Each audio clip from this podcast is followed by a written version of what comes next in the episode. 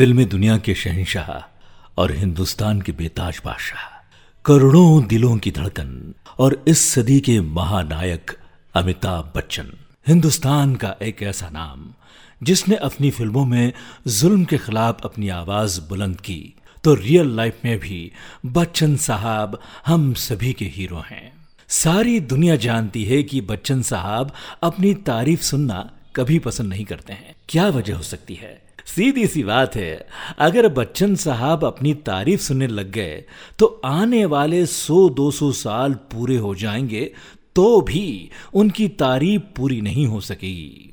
इसीलिए वो अपने पूरे समय को हम सभी के मनोरंजन के लिए उपयोग करते हैं, जो हमारी धरोहर है। 1973 में जंजीर से लेकर आज तक, यानी 2019 तक 46 सालों तक, यदि कोई व्यक्ति लगातार सुपरस्टार बना रहे तो यह मुमकिन है केवल और केवल अमिताभ बच्चन जैसी महान हस्ती के लिए। क्योंकि आजकल किसी के लिए चार, छह साल भी सफलता के शिखर पर बने रहना मुश्किल है। सतहत्तर वर्ष की उम्र में इंसान थक जाता है, बूढ़ा हो जाता है, कमज़ोर हो जाता है।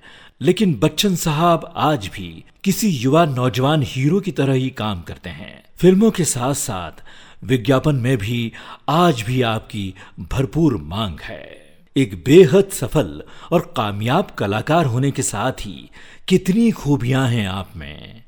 समय की पाबंदी, अनुशासन, नए कलाकारों को प्रोत्साहन, राष्ट्र सेवा, अपने परिवार की शालीनता और संस्कार। आपका हर काम सभी के लिए प्रेरणा है। सिल्वर स्क्रीन हीरो के साथ लोगों के दिलों पर राज करना सिर्फ़ और सिर्फ़ अमिताभ बच्चन जैसी शख्सियत के लिए ही संभव है। हमें नाज है आप पर। न जमी पे, न आसमां पे। आपके कद की हद है कहाँ पे? लाख कोशिश कर ले कोई इंसान।